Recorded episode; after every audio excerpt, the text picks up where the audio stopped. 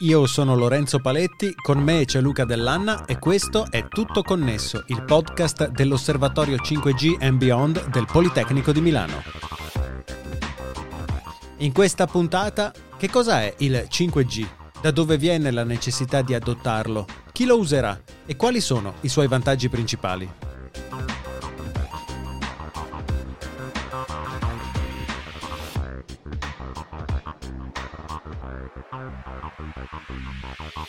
Cosa è il 5G? Questa è la domanda a cui risponderemo in dettaglio nei prossimi episodi di questo podcast, andando ad esplorare ad esempio i casi d'uso del 5G, gli effetti sulla salute, gli impatti economici, il ruolo degli operatori e quello dei giganti del cloud.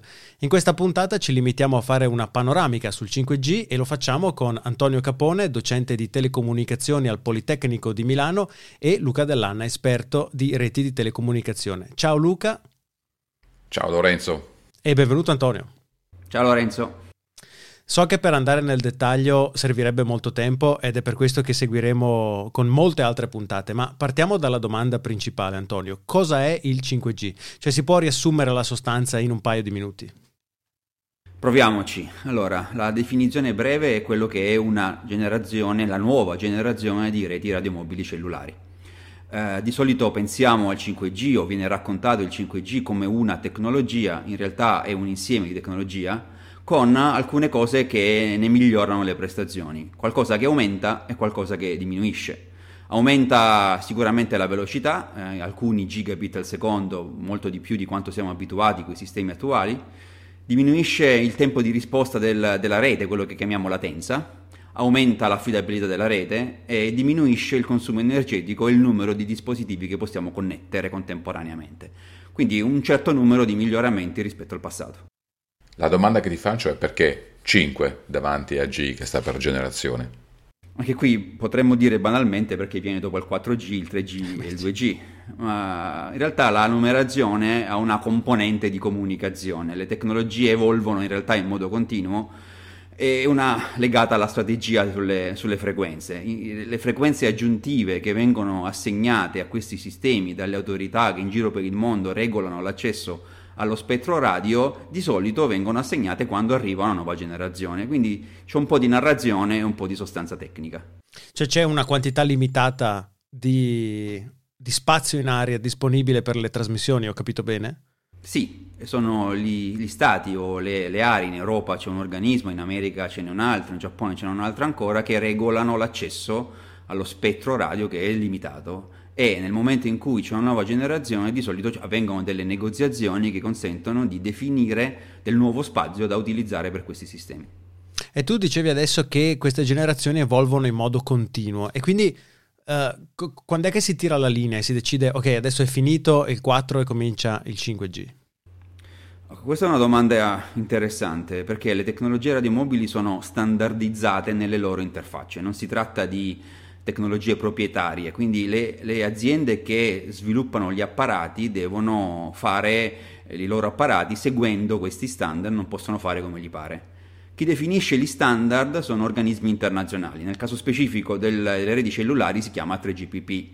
Dentro al 3GPP le aziende e i ricercatori definiscono delle tappe di sviluppo delle tecnologie e di cambio di generazione. Questo cambio di generazione è normalmente pianificato e, si, e, di solito corrisponde a un cambio di tecnologia che ha un po' meno vincoli di retrocompatibilità con quello che viene prima. Quindi diciamo che i ricercatori sono un po' più liberi di inventare cose nuove e di metterle all'interno di un nuovo contenitore. In questi mesi, come avranno notato i nostri ascoltatori, il 5G viene fortemente sponsorizzato dagli operatori mobili e soprattutto dai produttori di dispositivi e dai fornitori di servizi. Ma questa tecnologia nasce dalla necessità di venire incontro a nuove applicazioni o dalla volontà di un ente normatore? Le applicazioni verranno di conseguenza? Sì, allora, chiaramente parliamo di una tecnologia eh, che arriva e delle, e delle applicazioni che arrivano insieme alla tecnologia Uh, e una, appunto, sulla, sulla, base di quello che mi chiedi, uno potrebbe anche domandarsi se arriva prima una o l'altra. È chiaramente difficile perché come ancora, con l'esempio dell'uovo e della gallina chi viene prima. Uh, quello che succede tipicamente è che una generazione arriva dopo 8-10 anni dalla precedente. In questi 8-10 anni ci sono alcune fasi. La prima fase è quella in cui ci sono i progetti di ricerca che cercano di definire come prima cosa quali sono gli ambiti applicativi nuovi che la nuova generazione vuole, eh, che vuole supportare. Poi c'è uno sviluppo della ricerca tecnologica che serve per mh, cercare di soddisfare i bisogni di queste applicazioni e poi arriva la standardizzazione.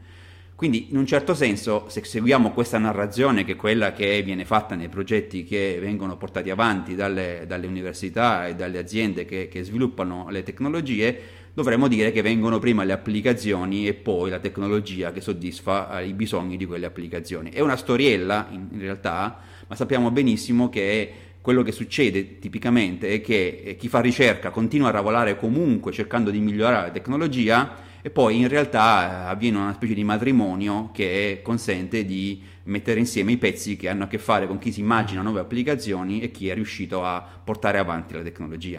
Mm. Poi eh, in realtà Uh, non sempre quello che uno si immagina come applicazioni quando parte il processo di sviluppo di una tecnologia, poi lo troviamo realmente all'interno della tecnologia. Ci sono alcune storie che, che si, eh, tra gli addetti ai lavori si raccontano, cioè che la generazione che arriva di solito riesce nella migliore dei casi a soddisfare la visione di quella precedente. Per esempio, con internet mobile, quella, questa qua era la promessa del 3G. In realtà il 3G l'ha soddisfatta in parte, è arrivata dopo col 4G. Internet delle cose, questa era la promessa del 4G, molto parzialmente eh, soddisfatta. In realtà si, ci si aspetta che col 5G finalmente riusciamo ad avere l'internet delle cose. Quanto a quello che promette il 5G e che non soddisferà ancora non lo sappiamo, vediamo un po' come va. E inter- con internet delle cose intendi uh, un, un mondo di dispositivi collegati costantemente a internet? Sì, o costantemente o comunque che ogni tanto quando ho qualcosa da trasmettere trasmette.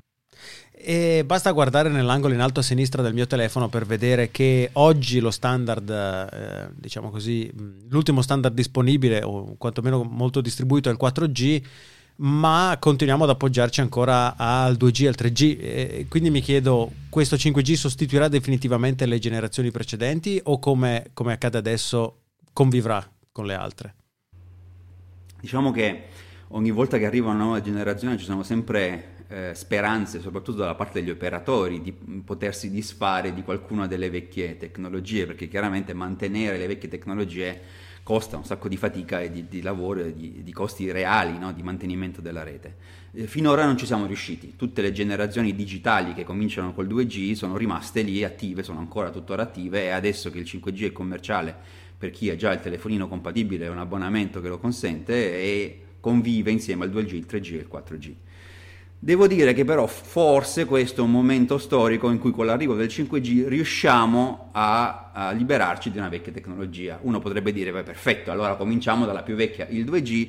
In realtà no, probabilmente ci liberiamo prima del 3G che del 2G per ragioni legate al fatto che il 2G rappresenta ancora oggi la tecnologia fondamentale per la parte di telefonia quanto invece per l'accesso a internet il 4G è oggi la tecnologia dominante e il 5G ovviamente entrerà in questa parte di segmento.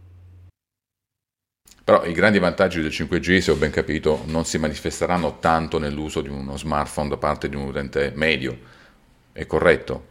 Sì, esatto. Mm, non, il vantaggio del 5G diciamo, non nasce eh, per l'utente medio col telefonino. Diciamo anche, anche che in realtà se il 5G dovesse eh, alla fine risultare un sistema principalmente per il mercato che, che chiamiamo consumer, quello degli utenti finali, sarebbe piuttosto un fallimento perché il 5G nasce per interconnettere, come dicevamo prima, le cose e non soltanto i telefonini. Uh, quindi il 5G è un sistema che nasce per quello che definiamo come il mondo del, del business, dell'industria, dei servizi, eh, che gli utenti medi dovrebbero vedere in modo indiretto quando gli arriveranno in mano oggetti nativamente connessi o quando usufruiranno di nuovi servizi che sono stati digitalizzati grazie al 5G.